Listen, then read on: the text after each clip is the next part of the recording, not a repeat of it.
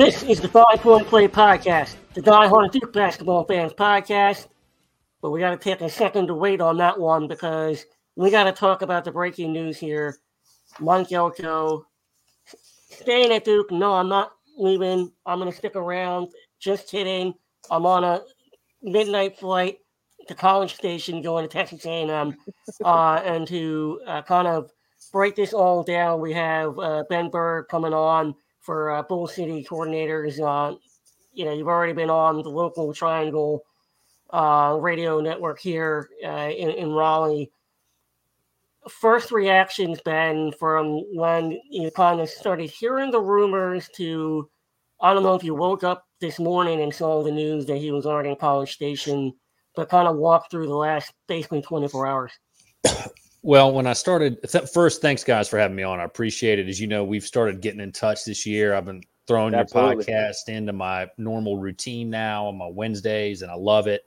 And it's been it's been a great that. listen, and I really enjoy it. So I got to update my blog roll. I got to get you guys on there. But thanks for your work. I appreciate what you guys do, and thanks for having me on. So let me kind of tell you this story. All right, I'm 42. That becomes important later in the story. Okay so I'm I'm online like six seven o'clock last night, and I see hey, Elko A and M something with Stoops happened. There was like a palace coup, whatever. Okay, mm-hmm. fine. I reach out to my good friend Steve Weissman, and he says you might want to you know be alarmed. You might this could be real. I said okay. You know what I'm gonna do? I'm gonna pop open this bottle of wine. I was not gonna drink tonight. I'm gonna start drinking. Right. so I start hearing about like I can't remember exactly when, but I but I start hearing he's not going to make a decision today. It'll take like 24 hours. There's a team meeting at 3 p.m. Okay. So keep your powder dry. okay. So I go to bed and I get up in the morning because I'm 42. You guys know why you get up in the morning. All right. Everybody's mm-hmm, nodding their heads. Mm-hmm. Yep. It's about 3:30. And I say to myself, don't look at your phone. Don't look at the phone. I look at my phone, and Steve, again, great guy, messaged me to say about 30 minutes earlier to say he's gone. Okay. Mm. Didn't sleep great the rest of the night, but he leaves. And excuse me. You know, Adam Gold reached out and I got to be on his show today. That was fantastic. It was it was a great time. I appreciate it here is kind of my thought on it is to Mike Elko, I'm just going to say thank you. I appreciate you coming on. I appreciate you your time in Durham. I appreciate you all, all that you did. You made football fun for that class, and the people that had been there undercut were in a bad spot. I think we all would agree with that. Yeah. So thank you for that. Thank you for the good almost two seasons, but your legacy is not really great. People aren't really going to welcome you back. You didn't leave the school in a position where people are like, "Oh God, Elko, Elko, Elko." There's a lot of people who are mad at, about what happened, and particularly the way that he left, leaving under the cover of night, like you're leaving the Saigon embassy. And people have talked about it like the Baltimore Colts. All that yep. is fair, but but here is kind of what I go back to on Elko's legacy, and I think that this is where I've come down on it. Look at his roster of who's leaving at the end of the season, whose eligibility is used up, who doesn't have that super senior year anymore. It's going to take two to three years for a place like Duke to get back to where it is now. And I think Elko is a little worried about a backslide and he was not going to be a long termer anyway. He's not like Clawson. I think he's thinking to himself, gosh, if I struggle these next two to three years, it's going to be harder for me to jump and get that next paycheck. So he's not, I think it's fair to say he wasn't willing to put in the time, the work, and the effort to get it back up so that when he's in year five or year six, he can leave and go somewhere else. You know, if he left after year four, fine left after year five, nobody could really complain about it. But this kind of stuff that we're starting to hear about, maybe he didn't get enough NIL support or whatever. You're, you're in your second year, man. I mean, you know, I've been married almost 20 years. It, where our relationship is now, it took time to get it there. You know, it right. takes time to get it. But it's but I think it's a good analogy. Well, yeah, and I think kind of what you what you want to take away from this is one, never get mad at a player for chasing a dollar ever. Okay. Elko got everything he could have wanted at Duke, except apparently he may not have gotten as much NIL in year coming into year three as he would have liked. Okay. We'll see. We'll learn more about it. Uh, but I, I don't get what he possibly could want to leave for because that A&M job, I don't think it's a great job. Those are kind of my thoughts on it. There's some fans who are, are really anti uh, anti Elko right now and all that. They hate A and M, whatever. And a steel line from the TV show True Detectives. Don't do that, man. That just gives you cancer. Okay. I mean, just, just you know, you don't have to root for him, but I wouldn't spend time rooting against him if that makes sense. Yeah. Just yeah. he's gone. He was here. He's gone. Let's just hope Nina King knocks it out of the park with the next hire. Let's all get behind behind Nina and you know, let's go get somebody good and let's make Duke football good again. Yeah, great point. Yeah, that, yeah, that was um, kind of where I, I thought about it, you know, because you're always going to have your fans that I, I get it. You're you're you're a huge fan. You're you're angry. You feel cheated. Um, but the way I look at this situation is okay. We move on. Whatever you know. This is what the program is. We have to put all of our faith and resources now into hoping that Nina can find the right person. And to me, and I want to hear your thoughts on this before we open it up to everybody else, is who is that right person? Because I kind of look back at some of the other coaching changes that have happened in college football over the last handful of years. One area, one team that I thought did it correctly was when Brian Kelly left Notre Dame and they promoted Marcus Freeman, who had no head coaching experience. But the players loved him. It helped keep continuity in the program and he can learn on the job. I'll just be honest, I look at Duke as a stepping stone program. I think that it's a program that you get a nice young coach in there, you know, try to build some sort of, you know, character building uh, program where there's a real uh, feeling that you're at Duke. And I thought that Elko said all the right things while he was there. But to your point, he was there for a cup of water and then he bolted at the first opportunity they could, especially when he saw what the roster construction was going to look like next year. So I guess my question again is who do you believe would be an ideal hire for, for Nina King? That that's a really good question. It's hard to answer. There have been a lot of talk about people. Uh, Cignetti at JMU is a guy who's come up. I don't know if they're going to think maybe he's a little too old. I don't know. People have talked about Kevin Johns you know, I like Coach Johns, but I think the offense regressed this year. And I think he is his system is somewhat limited and he's too wedded to it. We'll see.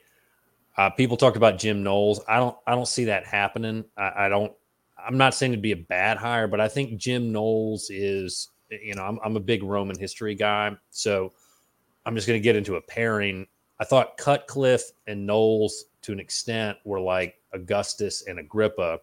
Agrippa was the general so that Augustus could be the the emperor, right? And without the two working together, it doesn't work. And you're seeing that at Ohio State now. Everywhere Knowles goes, he's that number two guy that you have to have. Yeah. Which is fine. I don't think he's necessarily going to be a number one guy. So I don't know if he's the answer. One thing that has come up though is the coach at Marshall. I think his name's Huff, last name Huff. Mm-hmm. Mm-hmm. That's an interesting you know, that that's an interesting hire for a couple of reasons. Um, he's doing a good job. One, and two, it it'd be the first you know black head coach at Duke. I mean, that's yeah, right. I, I think that's a big deal. Um, and and from what everybody has said, he's got a good reputation, and, and maybe maybe he'd be a guy who would look around and say, "Look, why don't we have butts and seats? Why are we going to play Tennessee? Why are we going to play UConn? Why aren't we playing North Carolina Central every year? You know? Yeah. I mean, why, yeah, why don't we have a series with them every freaking year to get the other school in Durham and to get their fans there? Virginia Tech has had to deal with him uh, for a few years now, and that's kind of been the consensus with him is that he he's he's scheduled some tough competition for Marshall for Marshall just to to kind of build that reputation of them not being afraid to play anybody and play wherever. He, I mean, that's not it's not a bad look, man. It wouldn't be a bad look. It wouldn't be a bad look. Oh, I mean, I, I, think it would be an interesting one. Uh, mm-hmm. Durham is not for everybody in the sense that it's Duke is a difficult program, so you got to make mm-hmm. sure culturally there's a fit. But if Steve Weissman mentioned him today on the the uh, the OG podcast, and you know, you look at what he's done. I mean, you know, maybe he says, let's get Charlotte on the schedule every year too. Mm-hmm. You know, let's right. let's get our non-conference games more North Carolina based so that we can put butts in the stands. And and you talk about the culture with Durham too. I mean, first black head football head coach at, at Durham at, at Duke would I feel like we connect with the city pretty well. You know what I'm saying? Like, and and you know Duke has always been it's always been so separated and and some of the the basketball guys did a great job, especially Nolan Smith did a great job of connecting the city with the team and with the university. And then I, I feel like this would con- this would continue that connection. It really would, and because I feel like that connection's been broken since Nolan left. I think you're right. I, I, yeah, I, I, think you're right. And I, think that I'm, I'm kind of torn on this. Adam and I discussed this today, both on and off the air. Is do you want to get somebody that fits kind of the Cutcliffe model, who's going to be there for a long time, who maybe, you know, someone had mentioned Dan Mullen, like a guy who got run out of a school, mm-hmm. who's going to come back and be there and not want to leave? Or do you want to get another young up and comer? Maybe the solution is you kind of bridge the gap by getting a guy who's, you know, maybe 50 or so yeah, and who's who's coached before, but maybe not at that at that level, that that D one level, right? That Power Five level.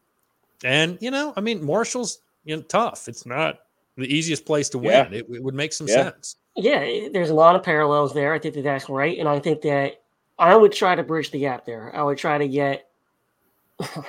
Uh, I think I would try to get someone that uh, does have some experience, but is young enough that can build a culture. Um, I do think bringing in a guy like Cutcliffe is a mistake because that gets stale real quick, and you have to be able to connect with a lot of these younger players. So that's what I would like to see. You have to have energy too. I'm not saying the Cutcliffe at 68 years old or whatever he was didn't have the energy, but his message had, you know, been kind of, you know, gone around quite a few generations. So I would like to see a little bit of a younger guy come in here, full of energy. Players love playing for him. That's contagious. And then, you know, that helps in the recruiting. It helps in the transfer portal. Those are things that Duke is going to have to to to really, you know, build on to build a cohesive program that is not just a flash in the pan, you know, every couple years, which is what I think Duke actually is right now. It's like you have to have something to build on. And even if the guy leaves after four or five years, if there's something to be left behind for the next person, then you can continue building. But Elko didn't do that. That was your point at the beginning, right? Is that you know, he was here for almost two years. You thought that he was starting to build something, but there's nothing. There's nothing on the shelf for the next person. He has to start from scratch. Right, and that's going to be a challenge. And Huff is, I think, forty. So yeah. he's got. He's not very old. He's not old. No, no and he's got a, a long coaching future ahead of him. And oh yeah. He doesn't have a lot of ties to the region, but I don't think that that is too big of a deal, meaning North no. South Carolina. I think you can get that. Uh, he's probably had to recruit a fair amount of Tennessee if he's been at Marshall, uh, and he's probably familiar with some areas where Duke could get some players from. He was, I think, he was at Penn yeah. State, so he's familiar yeah. with that 95 corridor, right? Part of that 81 yep. corridor. Yep. You know, and look, the the Duke folks are going to know a lot more about this than than any of us will but it's it's an intriguing name that I had not thought about till Steve mentioned it, and then I started looking at it, and I said to myself, you know, that really does make some sense. But the the thing now, is, I I don't. The, the only thing I disagreed with on the radio today, and again, great job, awesome interview, is when Adam said Duke should want to be the school that keeps a coach for two to three years because that means your program is doing well. I absolutely like that made no sense to me.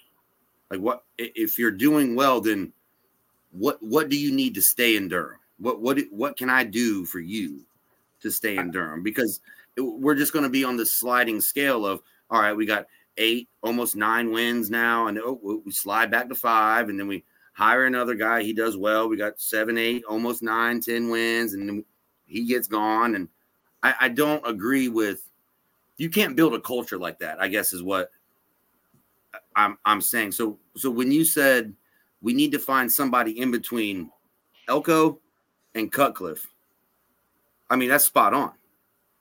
And I think Adam's point is if you're a place like Duke, you want to be a place that can attract the best mm-hmm. talent, right? I think that's the point that he was making, which I get.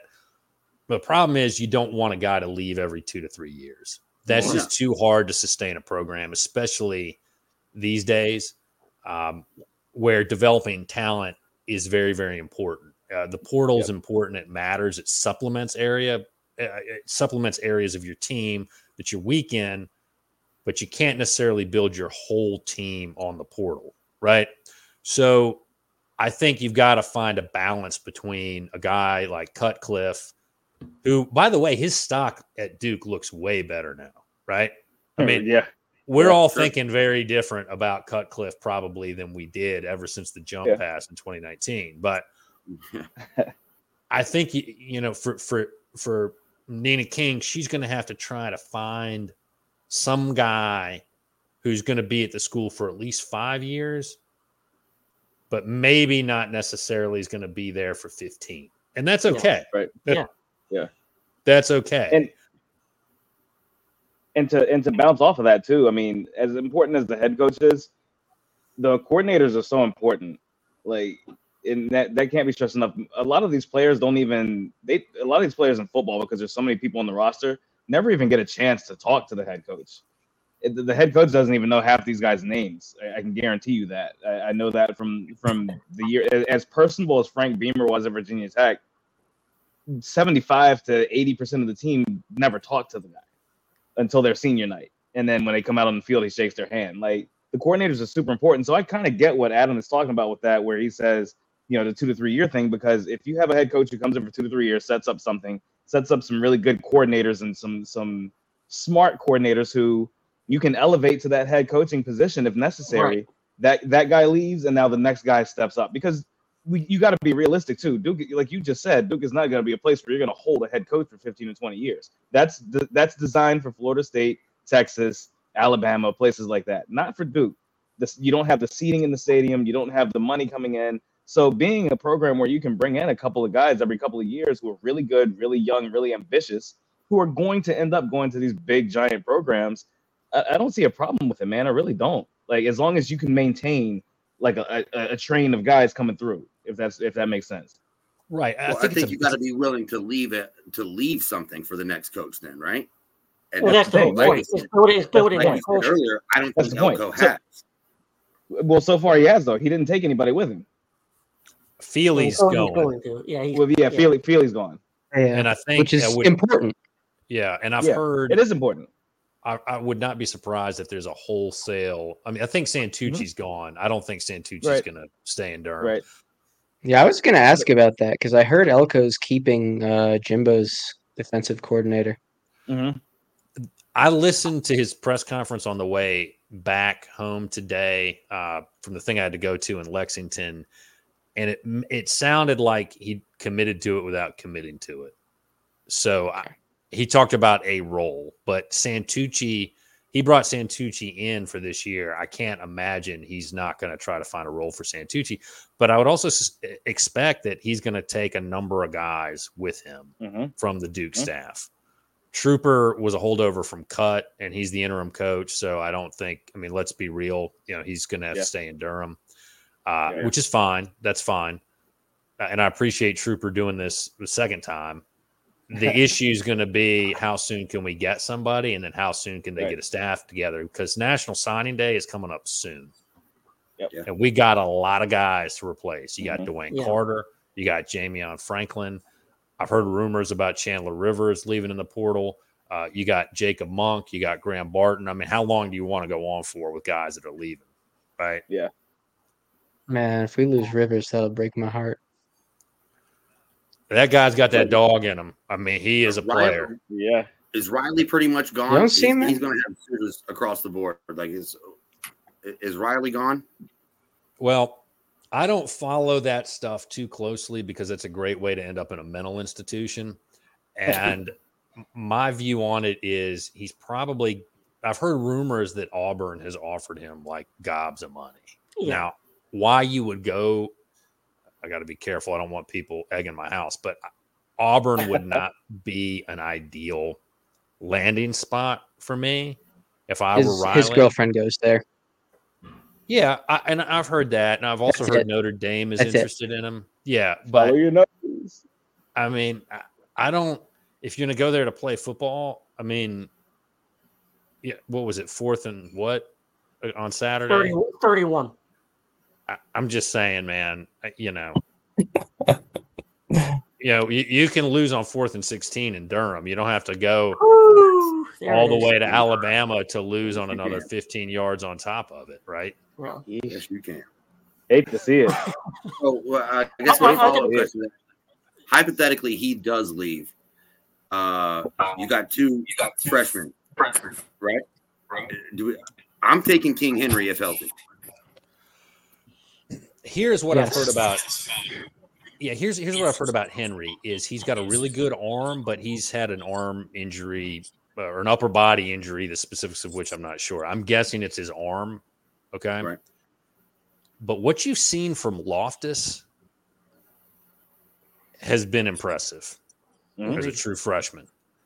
Yeah. And just looking at what they did, and I was at the NC State game, and I think Belin was hurt in that game, and that's why they didn't run as much. I'm not saying that was the game where he got hurt. I think it had gone on longer than that, but it'd be hard for me not to give an edge to Loftis. Um, he has a little bit. He's a better Sure. passer than Thomas Sirk was, but he's got some of that Thomas Sirk. Okay, the game's on the line. I'm going to take this over, and we're going to make something happen. I mean, I it would be hard for me. And then I think I don't know if I, I think the kid's name is Tyler Cherry, who's one of the quarterbacks they got Yes. coming in.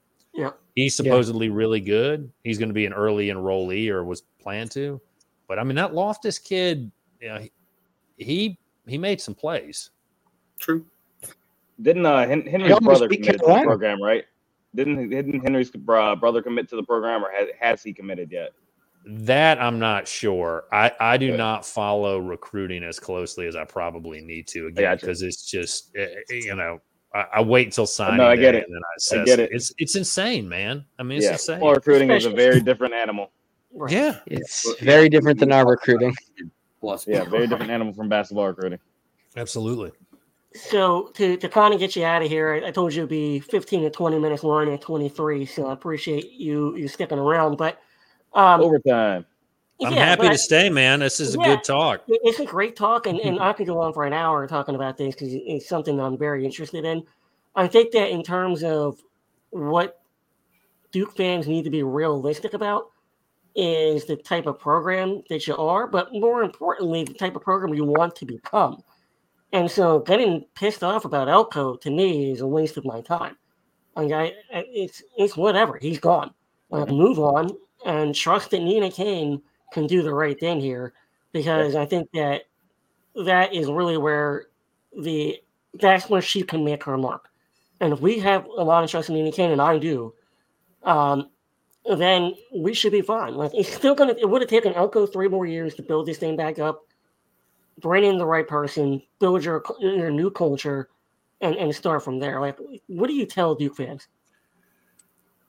Here's what I tell Duke fans. All right, I'm again, I'm 42. I remember Spurrier leaving, and I remember being upset as a kid about Spurrier leaving, and my dad saying, "Son, uh, again, not sure why he raised me to be a Duke football fan. I'm going to address that with him tomorrow. I, I gotta, I gotta have some speaks with the with the man about that. But uh, he said, "Son, he's going to his alma mater. You can't blame the guy for going to his alma mater." Now, I- I think today is our day to be upset at Elko, primarily for the way that he did it, Sure. and for the fact that he's not leaving a legacy behind. And we just extended him, right? Yeah. I, I mean, we haven't Right. even gotten into that. What did he get? Like a seven, eight year extension or something? He's on the same Mhm. track as Scheyer. Exactly. Yeah. But okay, he's gone. He's gone. what we have seen since 2008 is that Duke is willing to commit the resources to win and to compete. What have we done since then? Well, we've beat Carolina. Okay. Elko didn't, but we beat Carolina. We won a coastal and we've been to a bunch of bowl games. Okay. Including a Peach Bowl and a Sun Bowl. Okay. We can do it. But we have to understand that we're kind of like Wake Forest, right? You're, you're somewhere in that five to eight win r- range.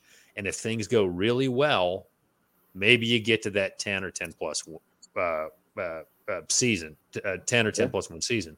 So just be patient. Next year was always going to be a rebuilding year anyway. If you were going to buy season tickets, go ahead and buy them. Don't get upset because Elko's not there. Just go ahead and buy them. If you want to support the Durham Devils Club for NIL, go ahead and do it. Um, don't let the fact that Elko is not there anymore be the reason for you not to do that because the this this program can be special. It's not going to be in Alabama. It's not going to be a Penn State. It's not going to be in Michigan. It's not going to be in Ohio State. It's, mm-hmm. that's fine. It's you know it's not going to be in LSU either, and that's okay. But we can put competitive, good, entertaining football out there, and we can have a lot of fun with it. We've shown we've been able to do it through two head coaches. Yep. Okay. Yeah. So and that, that's important. That's a, that's such an important point, man. Like for the fans, don't give up, man. Like seriously, continue to sell the stadium out. Continue to sell it out. You got more seats now. You got all the other things. You got the more resources and things. Like continue to use that because the only way you sustain it and the only way you keep these head coaches that you want is by buying the tickets. Like so, continue to support your team because if you don't, I, I will tell you right now, if you don't do it, it will tank. I promise you. I've, I've yeah. lived through it. I've seen it already. And you know what? Even during the bad Virginia Tech years, they sell out. Yeah. Yeah. No, uh, we we all, we've only missed one bowl in the past. At the Virginia Tech, only missed one bowl in the past thirty some years. So, like the the fan interaction is so important, and and the, the fans committing to the program and and donating the money and buying the tickets and things. It's it's super important, man. It really is. It, it's more important than the head coach. It really because you get the head coach by putting the money into it. Absolutely, absolutely. So mm-hmm. look, I'm going to buy my season tickets, my general admission season tickets for next year. I'm going to do it. You know, folks, if you're thinking about it, you're on the fence, just go ahead and do it. It won't kill you to do it for one year. There it is. Good point. Perfect. Y'all heard it. Heard it here. Uh, no, Ben, appreciate you joining. Um, if you want to stick around for the rest of the podcast and talk hoops with us, you're more than welcome. I'll do it, man. Absolutely. Oh, let's fucking go. Let's hey. do it. Let's get cracking. Let's get cracking. A full collab. Um, so Jon Scheyer announced that he's leaving. Oh, I'm sorry. you heard it. Next play. Coach K said next play. um, all right, so let's let's talk hoops. Um, Duke had three games uh, that we kind of all figured that we would win. Kind of beat up on Bucknell, kind of beat up on LaSalle, and then it took us 20 minutes to shake off the tryptophan, the fan, the cranberry sauce, and the TK, time out. Yeah. TK, who was the second game? Who did we play? LaSalle? He says he said LaSalle. Sal. oh, I'm I sorry. I forgot, I, I forgot I the Philly guy wants to correct everybody. I was going to let you slide. That's them. No, no, that's my city. You disrespect my city. Hey, the, the, Philly guy, the Philly guy, you know, obviously the Eagles are, you know, hot as fire. Talk about fourth and thirty-one from Auburn. That was about, that was about as equal. If you're a Buffalo Bills fan, you got to be just hurting today. Uh, Jake Elliott is that dude. Super Bowl until proven different. All right, let's get back. Let's get back on track here. Uh, sometimes Ben we get off the rails a little bit, but uh, Pablo, Pablo hasn't had a chance. To, all right, Pablo hasn't had a chance to uh, to chime in yet here, so let's get him in for uh, his expertise in, in the hoops. Just kind of break down those three games. What you saw, what did you like? What didn't you like? Obviously, that first 20 minutes against Southern Indiana, if I pronounced that correctly, didn't go the way we wanted to. But so, you know, so what, there. Did, you, what did you what did you take away from from that three game uh, segment we had? It's funny. Well, I mean, you know, we did what we were supposed to do. We handled our business. Uh, at the end of the day, I mean, I, you know, I don't even want to talk about that Southern Indiana game. That game was crazy. That game just it just took way too long to you know figure things out. But um, That's a game that Scheyer got the technical in, right?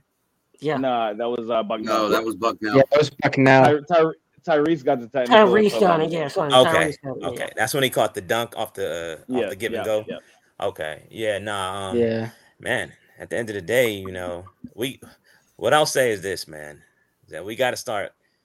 We can't start out slow like how we Mm. always start out, man. We can't keep doing Right. that. You know, they got to get What over the needs to- hump. You know, we have to figure something out because you know having to come back against these teams, you know, it's never a problem when we playing teams Mm-hmm. like you know the Bucknells and the Southern Illinois or uh, Indiana or whatever. But you know, it's gonna be hell if we playing. You know, what I'm saying we playing from behind for uh, against a team like Arkansas, Right. um, especially in in their building. You know what I mean, where they'll have the Yeah. six man at. You know what I mean. Then you count the ref in into probably the seventh man. So you Mhm. know, at the end of the day, man, we gotta we gotta figure something out, man. We gotta figure something out quick. I think that they'll come out ready to play, but you know, we'll talk about that uh, Arkansas game later. Uh, but you know, I, I mean, I like what I saw overall, and I know we talked about Mhm. a little bit. We were talking about that today. Uh, TK is just you know, and Jack, we was talking about Tyrese just being aggressive, man. I think that's where it starts at. Um, you know, and it could be contagious. You know, what I mean, with his with his play. So, you know, we really got to get him going uh, into an offensive groove uh, as far as aggressiveness, um, and I think that'll set the tone for us, and, and we'll be okay. Yeah, Jack, know- I was going to pick it over to you real quick. Uh, we'll get to UD in a second, but I wanted to bring Jack in on that point because you know we were talking about it. The Tyrese thing to me is the the biggest factor in this team ceiling. If if we can, you know, it's not like he's playing poorly, but we just No, kind of not. expect so much more because he has the potential to do so much more. So again, you know, part of our you know group chat today is talking about him being more decisive, more aggressive committing to what we know he can do because it's going to open up so many different things for his teammates. Kind of talk about what you'd like to see Tyrese Proctor do, especially if we get into these bigger games, Arkansas, then the first league game. You know, and then we have Baylor up at MSG. So, what would you like to see from him? I want to see Tyrese get to the hoop more, be more assertive with the ball. Like he's being, he's a great point guard, but he's being really too passive, which is a thing you can do as a point guard. So, like shockingly, he is the best player on the floor a lot of the time, and he needs to play like it. He's a projected lottery pick. I mean, yeah, he's great at creating for others, but he needs he needs to create for himself. He gets to the hoop, which he's really good at doing it opens up the defense. It lets him kick out to shooters if they're open because the defense will collapse on him. He's got that height advantage over most people that are going to be matched up with him. I, I really think, I think just him being more aggressive with the ball and just trying to get the easy two is going to be that's instrumental in opening up the offense for the team. And they've really been playing with way less spacing than uh, they should be, and I think that's part of it. If I'm being completely honest get more space by collapsing the defense in. Boom, you got your shooters open. Yeah, go ahead, D. Yeah, no, I'll say this about Tyrese. Uh, He needs to have a, a, a switch where he's not a uh, pass first point guard. Like at, at some point, he needs to be like, okay, I've got to score 28 points now. And and that is something that he can do, but I don't think we've seen him flip that switch just yet. Um, He did another thing, without. I don't want to put it, I don't want to put it all on his shoulders because even in the second half when we were knocking down shots and we were walking into step up, uh, you know, walking into three pointers and stuff like that, nobody was moving without the ball. And I promise you, anybody who has ever played this game, if you move without the ball, if you move to the basket, I guarantee you good things will happen. I promise. I promise. It's not just me saying it. This is a fact. And if you rewatch that second half, even though Duke was knocking down shots, they played better defense. They were standing around. And that is something like Pablo said we cannot do against good teams. We stand around against, Ar- against Arkansas, we're out by 25. Yeah, AC. I mean, bring you in on this one because I think that there's a lot of truth to that. The thing again with, and I'm, I'm it's like beating a, a, a drum here, like with Tyrese. Like I want to see him do a lot more, but yeah, there's a lot of stagnant offensive flow or lack thereof when Duke has been playing. You know, a lot of guys standing around. Well, Who's going to make the play? But there's what, what has to happen. it's it's new basketball. Like it's Yeah. it's the new thing we're seeing. We're not we're not seeing the the Bobby Knight constant five man motion anymore. You're not seeing that anymore. You're seeing actions based off of a couple guys' motion, couple guys' movements, and what the defense is giving you. And honestly, the only player that I saw in the last three games that really, like, really kind of played that old school, like, move with the ball type of thing was actually TJ Power. And his, with his three threes that he hit against, uh, I think it was LaSalle, he he moved with the ball. Like his last three was beautiful because Caleb Foster drove into the lane all the way down to the block, and the entire time, TJ Power shuffled down to the to the to the corner yeah. and had his hands ready for a three the entire time. Caleb Foster did it against Michigan State, um, and it was beautiful. So it, it's not something you see all the time, and I, and but it's also not something I think that we are lacking fully because let's keep it in context. We're still playing some bad teams, and Jon is still a young head coach. I think he's overcoaching. If if I know and it looks like the guys aren't moving, the guys aren't doing anything. I honestly think Jon's overcoaching because if he wanted to, if he wanted to just take the, if he just wanted to take the leash off, we would have beaten all of those teams by 30, 40 points if we wanted to. But he is a young head coach, and I kind of, I kind of liken it to eh, the, the the field that I'm in, which is fire department. You have a young officer who comes in, and they just want to tighten the reins on everybody because they want to prove to everyone who they are. I kind of feel like Jon's in that mode. Like I kind of feel like he's in the mode of he wants to prove to people how smart he is and how many plays he can run and like how many actions he can create for guys. And and that's why you see Flip getting 25 points a game. And that's why you see, you know, certain like like we talk about Tyrese being more aggressive. Tyrese, we, I don't need Tyrese to score 30. Like Tyrese has he has drive credibility, he has mid-range credibility. Right now, he doesn't have three-point credibility because people don't believe in his shot. We know that Tyrese is going to be a good three-point shooter by the time the season's over. He's going to be a three-point shooter by next game, I'm sure. But he does have that drive credibility, and the one that, where I want to see him be more aggressive is just moving the ball into the lane because you saw it against LaSalle, you saw it really against that in the second half against Southern Indiana. Every time he drove to the basket, he drew three guys, and it, it everything was open for the guys on the interior. Like we had like six straight six, straight field goals from just literally from just dunks and layups under the basket because Tyrese Proctor drove. So we just need, we need more of that and more of the efficient shots. And and let's continue to talk about that because this team is still doing what we did last year 69 to 70 possessions a game. We're not above that 75, 74 possession a game threshold that I'd love to see this team be above. Yet we're still scoring almost 90 points a game. So, and I know the competition isn't great, but we had bad competition last year and we were scoring 70 and 60 points against terrible teams. Correct. The scoring is vastly improved this year. So let's take a step back and be like, we're being super efficient with not a lot of not a lot of possessions. So the team is clearly very talented, and and I think that we will do nothing but nothing but in, in improve. And and, and I want to hear Ben's thoughts on that too, just because just you know being being a Duke fan. I don't know if it's Scheyer is overcoaching himself. I, I one mm-hmm. thing that I've noticed, I was looking at the box score while I was listening to you all there's a rotation of a solid eight, and it's upwards of mm-hmm. nine when you throw Blake's in there, depending on how many minutes he gets. Yeah. That's uncommon for Duke. But I, I, also think this is part of the problem. We talked about this before we got started. I think there's too many guards on the floor at a given time. And I think that's where Proctor is struggling. It seems to have improved of late. And I don't think it's anything Proctor's doing wrong. I think it's it's that he's not able to do what he – has customarily done last season at Duke, where he was kind of the guy, right? And he had the ball in his hand all the time. Mm-hmm. So I think that that Scheyer's challenge is going to be to find a way to balance the minutes of the guys that are there while letting Proctor do what he's best at, right? I hadn't really thought about the lack of motion beyond, and I think that's a good point. I, and I want to watch that a little more closely. I hadn't thought much past that other than thinking they just look kind of sluggish and maybe they just hadn't found their rhythm yet because the roster and the rotation hadn't finalized itself. But I, I think that you're onto something there. But I, I do think that the, the big challenge for Proctor that Scheyer's going to have for Proctor is finding a way to maximize his ability given the number of guys he's got to get minutes for. Yeah, I, I think that one of the things that you want to kind of find out, especially in these three games, and it's something that we talked about, was trying to get people to kind of understand what their roles are.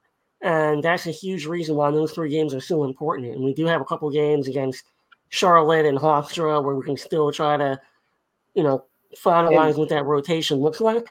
But at the end of the day, like what we need is people to understand what exactly their roles are. And in my opinion, Pablo, I want to get your thoughts on this again, is that Tyrese Proctor has to be that guy. He, you know, you always hear the, the analogy like you're giving the keys to the Lamborghini. Drive it like a Lamborghini. Put your foot on the gas and control this team. You're not driving a Prius, you know? Like, take over. Be that guy. Because after you do that, you establish yourself as the guy, that makes the other guys' roles that much easier.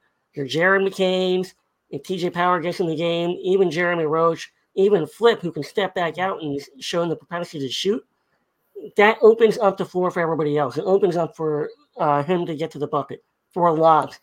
You know, that's kind of the way I look at it. How do you see it? Yeah, so I'll touch on a few things, but um, I'll start with the Tyrese Proctor thing. Um, you know, I, I mean, I think everybody, you know, hit some valid points, and just, you know, I followed Tyrese Proctor since he's been in high school. You know, he's never been a, you know, a 20, 30 point scoring guy. You know what I yeah. mean? And the type of game that he plays, you know, he's more of a distributor than anything else. You know what I mean? Obviously, he's a mm. knockdown shooter. Uh, his percentages could be a little higher right now at Duke or whatever, but um, at the end of the day, you know, you don't have to be like a scoring point guard to take over a game. You know what I mean? And you know he can have his blueprint all over the game. Mostly now, you know what you see now is is on the defensive end is where his blueprint is at. Uh, he's locking down the, you know, I mean, the, the the the best teams, the the opposing team's best perimeter uh, offensive guy.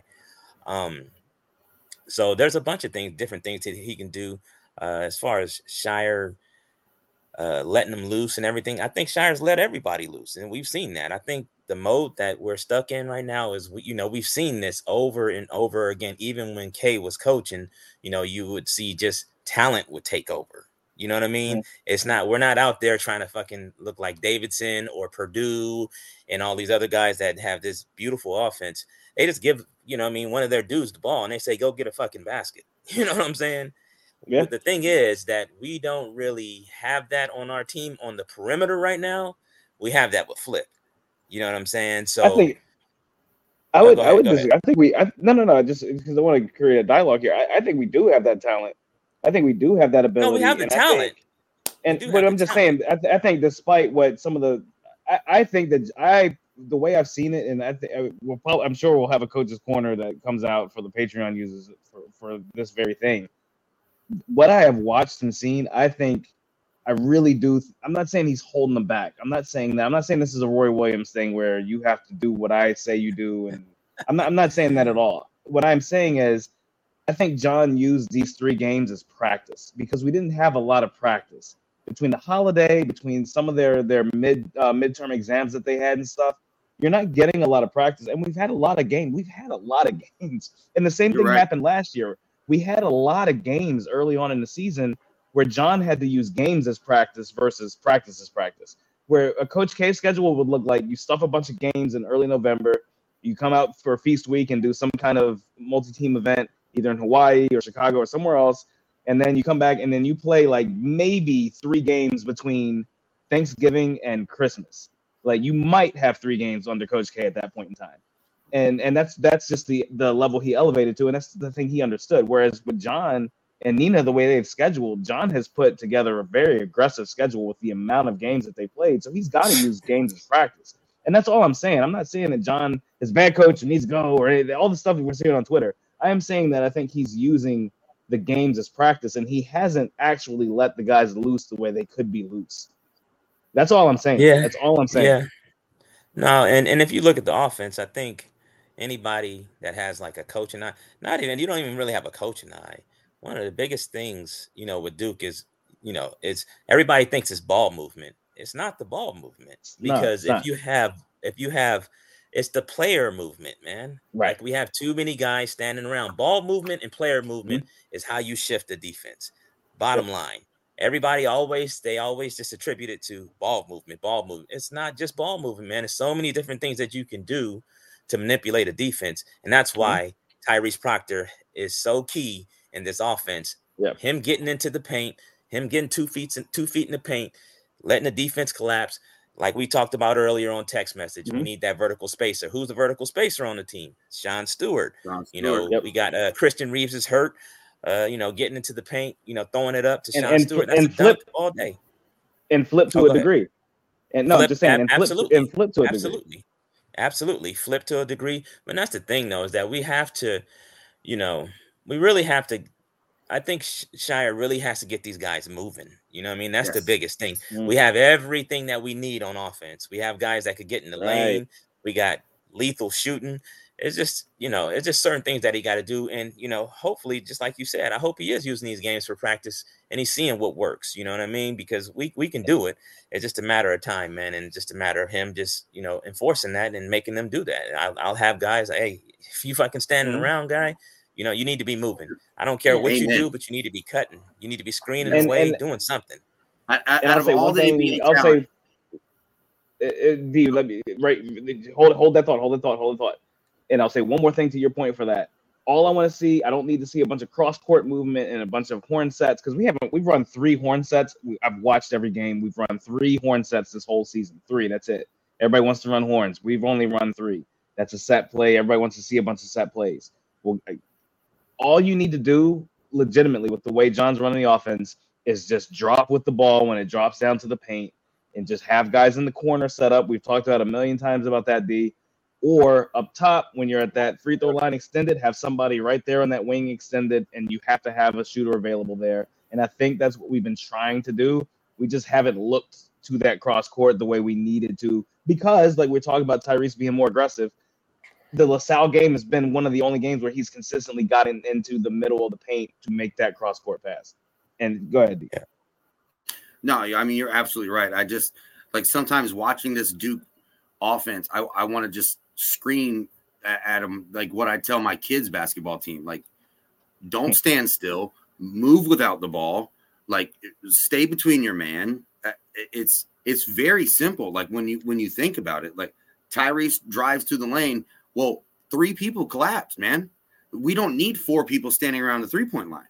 Somebody, Mark, please come to the front, like come to the like the box, and it's a Drop simple into his vision. You know, uh, you know drop what I mean? like drop into his vision. That's it. Yeah, drop into his vision. If you're standing still on a basketball court, nine times out of ten, you're probably doing something damn wrong.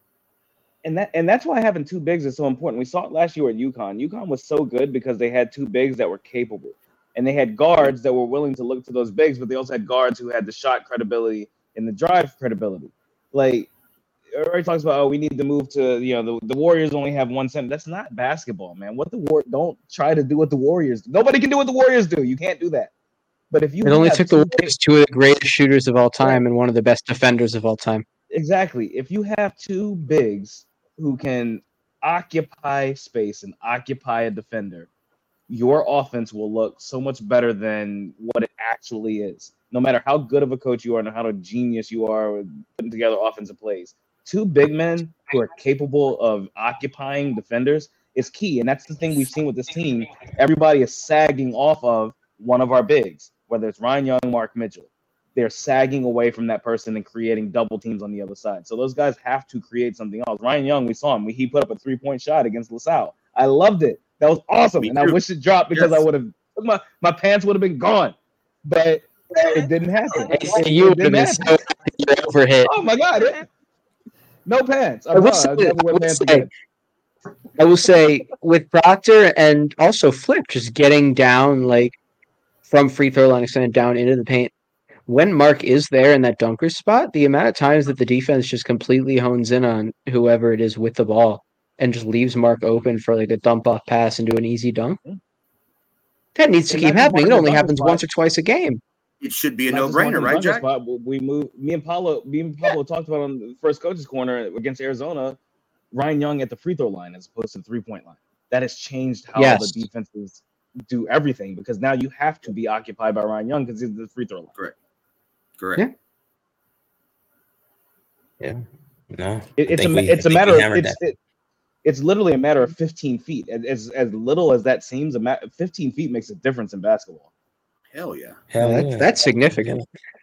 But it, it also it also helps when you know the defense is clearly strategizing to say, okay, Mark Mitchell, you're out there on the, the three point line. We're just going to sag off you. We're gonna we're gonna clog the lane. So mm-hmm. why are you still standing out there? You know what I mean? Like you have to do something else to get yourself, you know, open and help your teammates out a little bit. Kind of like that. You know, to your point, the like just standing there doing nothing doesn't help you out. So we got to do a little bit something different to to to switch it up and make it easier on yourself to get buckets. And I thought he did a pretty good job, all things considered, in those three games, getting himself involved. Um, he, had, he had a big game against uh, Bucknell, played solid against LaSalle. Uh, I thought, you know, you said, you said it right. You said it right. Yeah, you said it right. I'm gonna piss um, all right, so let's move to uh, to the next. Hold on, real quick. Ben, Ben, wait, wait, real quick about Reeves. Ben, oh, want to quick about Reeves. Oh, my fault. No, it's okay. I, I just wanted to say one thing. You guys were talking about two bigs, and Reeves has hurt his foot. I'm not sure his ankle, what the specifics are, mm-hmm. but if he could be in there and be a little bit more of a rim protector and a rebounder. Now he's got to work on his body. I noticed that before he went out. He didn't seem to position himself right. But that would really, really help to get Mitchell a little bit more freedom to where he doesn't have to be entirely like a Karl Malone down low, which is kind yeah. of what he's involved into a little bit, uh, or evolved into in a little bit. And I think that that's okay but it would help him maybe have a little more freedom to slash and attack. But we'll see what happens yeah. with Reeves if he comes back. But he's going to have to get that aggressiveness, using his body, positioning himself. He's going to have to, you know, and you saw him. He didn't really seem to know how to use his body, and he's going to have to figure that out here uh, if he wants to get more minutes. This it's is, talking to the Christian Reeves, Reeves fan club right here. This is Reeves Central, baby. Reeves is this is what we've talked about for two years now. This is Reeves look in the mirror moment. How bad do you want this? Do you but, have a and, dog? And but that's the thing. He right now I don't even want to put that at him because he just can't do it physically right now because he has an injury. I get so I get it. We we've we've said it. We said it. We said just wait until January. Just wait until February. Christian Reeves is coming. The fans have already given up. They've already said he's a waste. They've already said Jon Scheyer's a waste and and all the fans on Twitter. Twitter is such a toxic place, by the way. they, have all said it. He is a shell. A shell of comments. And, and that's the beauty of this team. This team has so far to go, and we're already so good. That's why I'm like this. The ceiling on this team is incredible because with all the things we're talking about, we have so far to go, and and we're going to go there. Like we will go there, but fans have already given up, so it's cool. I've already seen that we're our ceiling is round of 32, so it's but, cool. But oh, people shouldn't be negative. We're losing towards, to Texas Tech off the rip. Yeah, yeah. People should not be negative towards Reeves. It's just this is something he's got to learn how mm-hmm. to do, right? Yeah, he's got to learn, not, and he's yeah. got to be healthy enough to do it. He hasn't been Correct. healthy enough in his, his entirety at Duke to even be able to do it. Correct. But that's part. That's part of it, though, is that you have to be available, and yeah. he hasn't been available. And, and I'm availability not is. Fault, but but avail- availability is an attribute. Like they, they, say it in football all the time. Availability is an attribute, and and he will get there. I promise he's going to get there. And, and and Pablo talked. He he is talked about Christian Reeves so often. We have all talked like this is the Christian Reeves fan club right here. This this, oh, this yeah. group, and Ben, you are included. this is the six of us right here. Whether you want to be or not, I don't know, but you're included you're in. now. Uh, we got to move this thing along. Um, we got to get to the stock market. Give me, give me the we've thrown the timer away. We've thrown the timer That's away. Gone. That's gone. This is, this is now an Iron Man match. This is now an Iron Man match. Um, all right. So, stock market, first one of the season. We want to talk about a, a handful of guys. We're just going to rapid fire. So, as as your boy TK, the point guard here, I'm just going to go around the horn.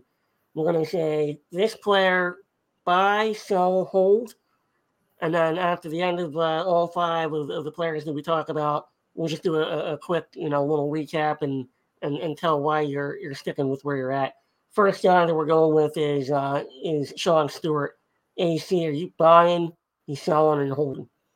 Buy all day long, man. It, it, you can see what's coming. You can see what Jon is trying to do with him. Like I said, like if, if I'm gonna say that we're using these multi-team event games as practice and such. You can see where things are going with Sean Stewart. He had a good game against Michigan State, against an actual legitimate team, which is is you know indicative. Like I know he only played like three minutes, but the minutes he played were good, and then Jon has started to give him minutes after that. Sean Stewart, get it in right now while you can because the dude, the things he does on the court are it, it's absolutely insane. The the jump ability, the speed down the floor. I mean, he's he's down the floor at the rim before the ball has even made the second outlet pass, and it's like Jesus, like this dude is so fast. Like his athleticism is off the charts, and it's it's we haven't seen anything like that at Duke. I mean, probably since probably since Gerald. I don't know, and and and I I I'd be he's he's a better athlete than Gerald Henderson. Like and, and Zion, like we had Zion, but you know, I mean, this is a different animal. I'm not even going to try to make that comparison, but but like Joe, all the way back to Gerald Henderson, we haven't had somebody who who can change the game not because of their basketball talent, but because of their fast twitch muscle ability. If that makes sense. Yep. Jack, what yep. do you got here? You you, you buy into? Buying on Sean. The coaching staff, from what I heard, was actually really low on him at the start of the season, which is why he barely played yep. in the first couple games. But yep. Bye. Like he is I don't know how much longer we're able to buy. I think the hype is almost at its maximum point, but it's not there yet. Bye. Yeah. Bye. Bye. Ben, what do you got? Uh, buy. Uh, buy, buy, buy. He could turn into that four. He could turn into that four that we need. I mean, mm-hmm, mm-hmm. he could play two. I mean, buy. D, you're buying. Oh, oh, I'm absolutely buying. He's the most efficient player on Duke's team right now. If you look at his breakdown minutes wise. Pablo, you buying? You already know, baby. I'm buying. I get uh, it. That's a, a unanimous buy because you already know that I'm doing that. Uh, I mean, the guy, he reminds me of Bagley in a lot of ways. Uh, quickly he can get off the floor, and that's just gonna. He, he's not even asked to do what Bagley did. He's gonna be a complete difference maker for this team. So, uh, mm-hmm. all right, let's move it along here and talk about Pablo. You and I been talking about it all off season. Caleb Foster. now this is an interesting one. Because if you bought right after Michigan State, that stock may have dipped a little bit in those last three games. Where do you have this? Are you buying? You holding? You selling? Oh, you know, I'm I'm I'm buying. You know, I was all in on Caleb Foster his sophomore year in high school, so you know, I'm not changing uh, my stance. Um, you know, I, I just think that you know he's he's what we need. Uh, if we get him back next year, and to be special, and uh, you'll really see some special things. So I'm I'm buying all day. Yeah, D, where are you at with Foster? I'm gonna hold with Foster right now. Like you, you see his ceiling. Like you can see what he does. He's a scorer. It's super hard to take him off the court, but I need to see more efficiency. I need to see more. Um, just do the do stay in your lane. I guess is the best way to put it with Foster. Like don't don't do don't try to do anything out of your realm of capabilities right now. There's so many good players on the floor with you. If, if you see an opening, take it. If you if you're open, shoot it. But don't try to be Superman out here. You you don't need to do that. So I'm gonna hold on. I'm gonna hold with Foster. All right, Ben, where are you at? I'm going to buy on Foster too. I mean, I think he's going to go through some ups and downs because he's young. But if he starts hitting that shot consistently, you know, I mean, we haven't. I, I'd love to see him turn into Trent, right? I mean, oh, that'd oh, yeah. be great. I don't oh, know yeah. if that's going to happen, but I'm going to buy on him. I think he's got some upside, and I think what what you're seeing maybe with some of the inconsistencies is a mix of youth and what we talked about with trying to find the rotation and get the rotation down. Yeah, Jack, where are you? I'm holding on him right now. Um, a few years ago, during the uh, the the year that is never mentioned. I, I tweeted during a game, Wendell Moore is a great player when he's not trying to be James Harden. That's kind of the category I want to put Caleb into right now. He's a fantastic player who I think needs to, I get, much like D said, he when he sticks to his role, he's amazing. He needs to show a little bit more of that. The inconsistency, obviously, it's a combination of youth and not having a fully set in stone role yet. But I think kind of as the role gets more defined, we'll have a better idea. But I, for right now, I'm holding just because that's a little bit of a question mark for me. All right, couple of holds, couple of buys. EC, you're going to break the tie. I'm going hold. It's it's what I've talked about with him before he got to Duke when we used to talk about him as, as a recruit. In, inconsistent is not a nice word to use for him because it's not inconsistent. The dude gives so much effort every single time he's on the floor it's just it's one of those things like certain players like the switch turns on when you play good teams the switch turns on in, in certain moments and he had a bad game against arizona he came back against michigan state had a great game like caleb is one of those guys it's going to be up or it's going to be down so you hold you hold until he has when he has the good game. Go ahead and sell if you want because he the good game he's going to have is is peak. Like he's going to be incredible all season at times, and then there's going to be the next game he's going to have zero or six, and that's just what yeah. you live with him. But with Caleb Foster, he's going to win you games all season long. So just sell if you want to at the end of one of those games he wins for you. And then if you want to keep a little bit of stock, you hold it and then you sell again. Like it's it's just one of those types of stocks. He's just such yeah, a good player. Like he's so good. It's and, and again the maximum effort, like things he does off the ball, off the whatever. So sell, hold, whatever you want to do. I, I'm in hold. I'm in hold until he has the good game, which is probably coming against Arkansas, and then I'll sell. Yeah, yeah. Uh, so for me, I'm, I'm buying. I think that his stock has dipped a little bit. You know, it was obviously peak. You know, at Michigan State, people were going up, buying, buying, buying, and then everybody sold. You know, in, in, in these last three games, you know, he was a little bit inconsistent with his shot.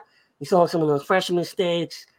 I don't know that he has a lane. I just kind of want to see him go 100 miles an hour. Like he, the guy can play, he can control the team, and he can get up and down the court as fast as any he's player. Going, he's going to murder Arkansas. Sell after I'm, Arkansas.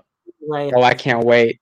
That's why I'm buying as much as if it stock's low a little bit right now. I'm buying mm-hmm. as much Foster stock as I possibly can. Yeah, he's going to have some of that Luke Kennard where he's going to put up 18 and then put up zero. He'll put up 14, mm-hmm. put up zero. I can live with it though, because I'm not asking him to do what we probably need a Luke Kennard to do his freshman year. So yeah, I'm, I'm buying all day on on Caleb Foster. Let's move over to an interesting one here. His counterpart, uh, McCain. This is a, this is going to be a good one, AC. I want to start with you. This was your guy during the off season. Kind of kind of started off a little slow, but now his shot he's certainly found, and he's nobody works harder than he does. No, no, nobody works harder than you see in the videos of him after practice or after the games. Even sorry, still in his jersey shooting threes and everything. Um, I, I like Jared a lot. Again, he and Caleb both, regardless if their shots falling, they still make good decisions on the court in terms of movement, in terms of being in the right place at the right time. That's why Jared McCain had ten rebounds against Bucknell. So regardless of what the three's doing, and he's shooting 46% from three right now, unheard of for a freshman at Duke. Like again, AJ Griffin uh, Dariq Whitehead and Jared McCain are like the only freshmen that we've had in the past decade who have shot over 40% from three, at least up to this point. So I'm I'm cool with Jared McCain. Gary Trent was never over 40% from three at his time at Duke. I thought he shot 42%. Did he at the end of the season? Check that out because I don't I don't think he ever shot over 40% at Duke. Uh, I'm gonna check I want to say he end, he ended at 38, and I don't think at any point in time he was ever over 40. Either way, if he was, he was still a great shooter. I love Gary Trent. Believe me, I love it but just it's it's hard for my point is it's hard for freshmen to shoot, and I love Jeremy Kane, so I am on the buy. I, I I'm on the buy. You can buy or hold with Jared. If you already have stock with Jared, just hold it. If you're if you haven't don't have any yet, buy because he's he's also going to be like Caleb, where there's going to be games where he just elevates and he his shot will fall certain games, and he's going to look like a rock star. So you can sell after that. Yeah, Jack. I don't know if you had a chance. To AC, it went to in the Kansas game, he brought it to 40.2. Okay. Lord. Um, all right, so what, what do you got, Jack? Are you buying, selling, holding on Jared McCain? Buying on Jared. Oh my gosh, no! This is a kid who's from the West Coast. He grew up a Kobe. You know, he's Kobe fan. He's from LA. Um, this is a kid who you can see that in, like AC said, after the games, he's still in his uniform, putting up shot after shot. He's working. He's working his ass off to get better, and you know, the, the box score might not be there right now. Like he's had one or two like really standout games, but you can see it. Like the jump shot's consistent at this point. Like he had, you know, he had those two threes on consecutive possessions from opposite sides of the court. And I want to say that was the LaSalle game. And the, the shot just looked identical. It had the same exact result on the, uh, like at the hoop. Like it was the same exact type of swish on the on the net and everything. It was kind of crazy. But like, you know, you see he's putting that work in. He's gonna be a really good player, I think, by the end of January. And people are not gonna be like questioning his starting spot. So I think you buy on Jared and thank me later. I agree. I, I think you Go ahead, D. Uh, no, I, I, I was going to agree. Like, I think you buy on Jared. And dare I say, I don't want to compare the two because they're different players, but we might have seen Caleb Foster's best game when it was against Michigan State. I don't think we've That's seen very possible. What? Uh, or I, I don't oh, think we've seen McKinney's best game. I, I mean, maybe, maybe not. maybe not. Maybe not. But but what I'm saying is we might have seen the best of Foster. I don't think we've we've scratched the surface of the best of McCain yet. When Pablo starts combing his beard faster, you know he. You know he's yeah, I was going to go. To, I was going to go to Ben, but I, I think we got to go to Pablo here. I hope I'm nah, not. Go ahead. Go ahead. Let Ben get it. I'll, yeah, I'll, I'll, Ben, talk about Jeremy McCain first. Ooh, I, I, gotta, I gotta cool down. I gotta cool down. Let Ben do it. I'm, I'm buying McCain. I think he's settling into his role. And I think that's the big thing with this team is guys settling into their role. He just mm. seems like he's he's doing better. I mean, he I think it's him and I think it's Proctor finding that comfort zone with each other. And I think they they are getting there. But I, am buying. I'm buying. Yeah, I, am buying too, and I'm giving my time uh, like they do in the Senate. You know, just I'm I'm aligning my time over to Pablo. Go ahead, roast. Hey, I had to put the shades on. The uh, I, I you for the shades. He tried to blindside me with that one, but uh, nah, nah, I'm buying all day. I mean, that ain't the. That's not well. I I know it's about McCain, but you know, just a little bit about Foster. Like, there's no way that that's going to be his best game. Um, we'll see. We'll see more of that, um, and we'll be lucky to have him next year. To be honest with you, but uh, nah, I'm, I'm buying uh, with McCain. He's uh he's starting to, you know, he's he's already carved out his niche, you know, from day one with Nuke with Duke. Uh, but he's his shots starting to fall now. Mm-hmm. I mean, he's playing good. Uh, and this is exactly, you know, what we thought would happen. You know I mean? He came in, you know I mean? Super popular, got the TikTok thing going on. Uh, and the kid is just a gamer. He's won at every level he's played at. Uh, he's mm-hmm. from Sacramento, by the way, Jack. But um, yep. you know, I, I, I, knew that. I, knew that. And with and with McCain, real quick, Sacramento. Okay, just want to make sure. Yes, he's Sacramento. That's that's my mistake. And, yeah, and the one Sacramento. thing with McCain, the one thing with McCain is different from Foster. I think Foster's role is actually carved out. I think his role is come off the bench, be a scorer that we need. McCain's role is carved out. I, I don't unless somebody's injured, I don't see McCain's role changing. I, there's no there's no yeah. reason to change his role. There's no at this point, honestly, there's no reason to change anyone's role except for maybe Sean Stewart and Christian Reeves. Like let those two do what they do. Everybody else is like Ryan Young is is who he is, Flip is who he is, Roach is who he is, McCain is who he is, Foster is who he is. Like we, that, and that's a good place to be, quite honestly. Yeah, yeah, and, sure. and so we're, we're going to wrap up the uh, the stock segment here with uh, we just have one left, and I am going to pull an audible here from what we originally had our list. You brought up the name, so Ben, I'm going to give you the first chance here to buy, sell, or hold on the fan favorite Ryan Young. It, you got to buy him, man. If you bought him already, you got to hold him. I mean, he's not going to be the guy who makes who's going to get you over the hump in every game. There's going to be guys that can out talent or out ability him or whatever. There's mm-hmm. not going to be many guys who are going to outwork him though, and he's yep. going to fight. I mean, it's not going to be every time. He he may miss shots, he may not put you over the edge, but it's not going to be for lack of trying. He's going to give it his all every single play, every single game.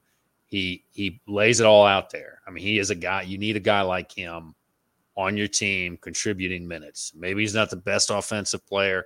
Maybe he's not the best rebounder, but he is the hustle guy. He's the energy guy. He's a fighter.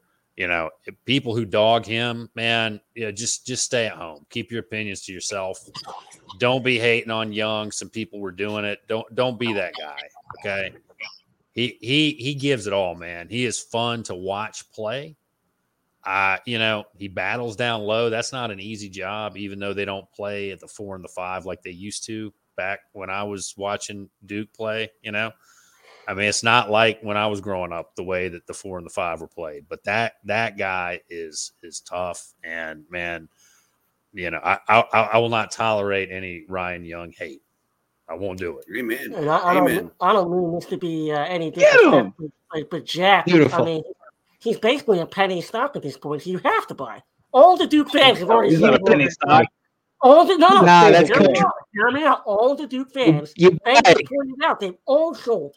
They've all sold on Ryan Nunn. He's a penny stock at this point. So they all sold on Bitcoin too. He's he's Bitcoin. He's a stable coin. I'll tell you right now. they, sold, they sold. Yeah, I mean, but they're they're basing their judgment off the Arizona game, and that's not fair. He's played great. Yeah, I, I think. Uh, let me just start here. Is anybody not buying on Ryan Young? Nope. All right, so we can move on. Bye. Uh, I just wanted nah. to get that one in there. But I wanted to say, yeah, I wanted to. Say, you got to respect Coach Ryan. Respect the Ryan MCA basketball. Come on now. I'm, I'm telling He's you, right that now, dude. the Ryan Young threes are coming. I promise you that. Like a couple of them, it's coming. He took. He, I'm telling you, AC. I'm, I'm, I'm, I'm, never, I'm, never gonna give it up, and I'll and when it, ha- I don't care. I don't care. I'll be wrong. I'll be wrong. He'll never hit another one all season. I'll be wrong. But when he does, I'm throwing it to all of y'all. I don't care. No, I'm putting everybody's face. Okay. I'm putting everybody's face. I don't care. I'm gonna get a T-shirt. I'm gonna have a T-shirt with the Ryan Young sniper on it. I don't care. I don't care. I don't I'm looking, care. Forward, I'm looking forward to that state dinner that I will be owed at the end of the oh, year. Um, okay, so let's wrap this That's one fine. up. Let's, uh, let's wrap this one up. Talk about the uh, the Arkansas Arkansas game. Of course, it's the late game on Wednesday night, nine fifteen. So you know the Carolina Tennessee game is going to run long. That's just what's sure. going to happen. So we're not going to put your money. Put your money on the overtime. Yeah, put right double. Oh yeah, overtime. I already, I, I already have. Yeah, you might as well. So hopefully we can watch it on, what? you know, whatever it is, ESPN three, ACC Network Extra, where we see the same three commercials every single time. Talk about Arkansas. We've actually all seen them play when they were down at the uh, the Bahamas tournament. They did play UNC. I don't think they're that good AC, but kind of break them down. No, they're not that good, and, and they they were pre uh, like look preseason polls are what they are, but they are well researched by some of you know the, the people out there, and they were preseason number six or seven in the SEC this season. Like, and and I even said it like this is a game I'm looking forward to because it's first Duke's first road game. Road games are what they are, but I mean, Arkansas has some good. Was it was it Tramon Mark or was it Brazile who got hurt? I think it was Mark, right? Tramon Mark. Mark. It was Mark. Yeah, Mark. Mark got hurt. So it'll be interesting to see if he actually plays this game. I mean, the guy was in the hospital. He made the trip back. I doubt if he plays. Yeah, it'll be doubtful if he plays, and, and that's their best player. Like 18 points a game, that's their best guy. Um, but they have a big guard rotation. Uh, El Ellis is not bought into Eric Musselman's program whatsoever right now. He is angry on the floor. He is not happy, and, and it is clear. So, as good as Bud Walton Arena can be, and, and they will be from the start, if Jon just goes, if he says go play, if he says go do your thing, this is not. I, I don't care what the rotation is. I don't care what sets we run. Go do what you do. My best five. If he does that, we're gonna run them out of the building off the start, and this should be a double digit win. So give me, and I'll go ahead and give you score prediction now. Give me Duke on the road. We'll shoot less than what we normally will. So give me Duke 79. Give me Arkansas 62. Wow. Uh, Coach P, what do you got here? Uh, obviously, I got us winning.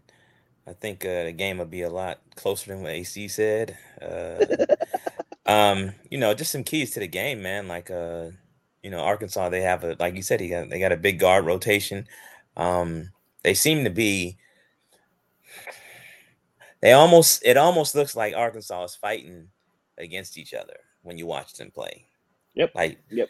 They're like, hey, you shoot the ball. They're like, nah, I'll take the ball this time and shoot it. And they just don't, they just don't understand what's going on. But I'll tell you this: all that shit is gonna go out the window, and they're gonna play like world beaters against fucking Duke. I, I guarantee you. I guarantee you that they might that they, they figure they figure it out. Yeah, they they, I, they they might figure it out. Um, I think one of the keys to the game, though, I think Mark Mitchell would be very very key. Uh, if he can keep uh Trevon Brazile uh in check, Yep. Keep him off the glass and be a, a presence on offense to, to kind of draw him away from the basket because he's really good at a weak side shot blocking and he's right. a really good defender. If we could keep him away from a flip, I think we'll be mm-hmm. okay. I think we'll be okay. So I got Duke. Um, I think we win this 71 65. Pablo, is it fair to say that Brazile is like he he's Keshad Johnson, but there's no other help? if that makes sense. He's Keshad, and there's no other center to help him and draw attention. Like Keshad yeah. could sit back and you could put the other center on Flip. Like Flip is going to eat this game because un- yeah. un- unless Brazile is on him, and if Brazile is on him, then Mark needs to throw away the three point shot because your three point shot is terrible. throw it away and get inside and get us two point shots because otherwise, if we play into their hand, their hand is going to be force us to shoot threes. It is. It is. Yeah. And if, so, if we play into their hand, then we're we're toast. But I, I don't think we're gonna do that because the, we saw us force you saw us force the interior the last two games in that MTE that we just had.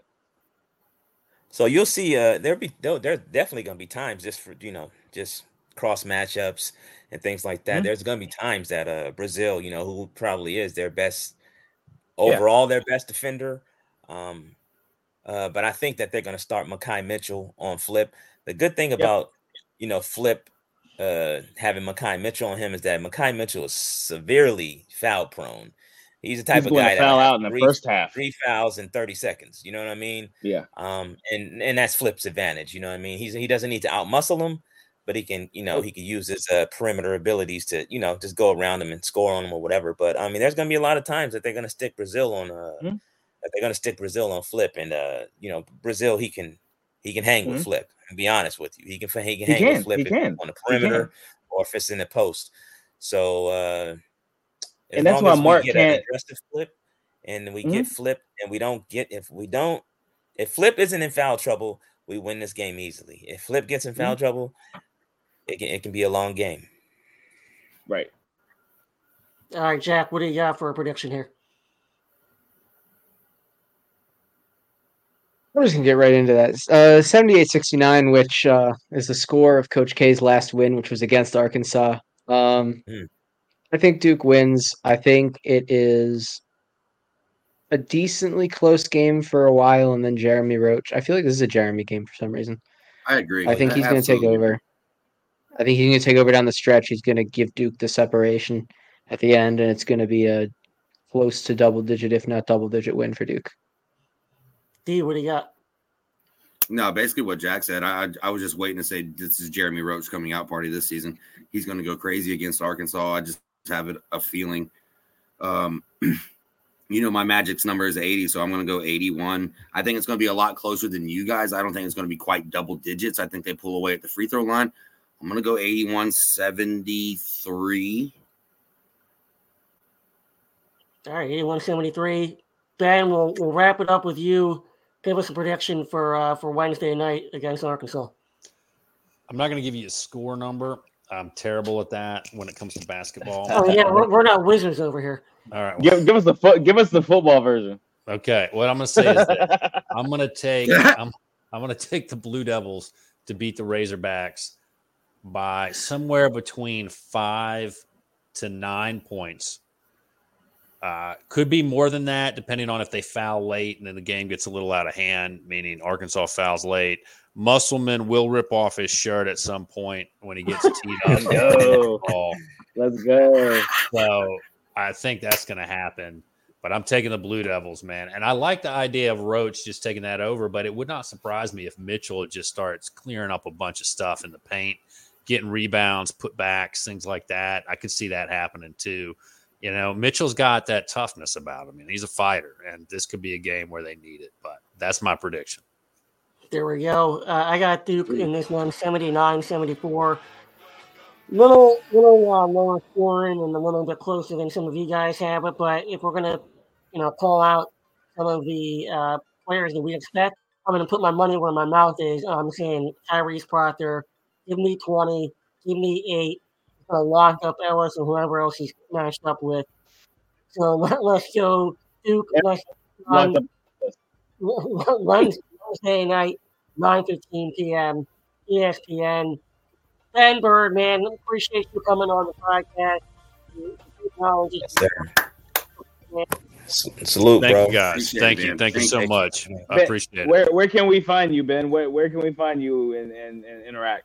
Uh, hit me up on Twitter at Duke FB coverage. I had a what I thought was a hilarious series of possibilities for people to take over for Elko today. Uh, and you can also I loved it. go to. What about great. what about Coach great. Prime? too, I thought it was What about Coach Prime? Can Coach Prime come to Duke? Deion, let's go. I mean, anybody can take a plane trip here, but uh, I don't. I don't see Overnight. that. uh, but I, I think you check us out at our website, bullcitycoordinators.com. Uh, we've got, if you like, some, uh, me and my friend Tim, we've got some old time mountain music tunes up there too, occasionally that you can check out. We put some recordings up there. So, but check us out nice. and interact and, and go Duke. Go Duke. Go Duke. Go Duke. Go Duke. Coming on, man. Uh, let's get it done. We're in full on basketball season now. So let's get this W let's start setting the tone for the rest of the year. Let's get a couple more, wrap them up, wrap them up, wrap them up. Let's go Duke. We're eating bacon, baby. Wednesday. Let's go.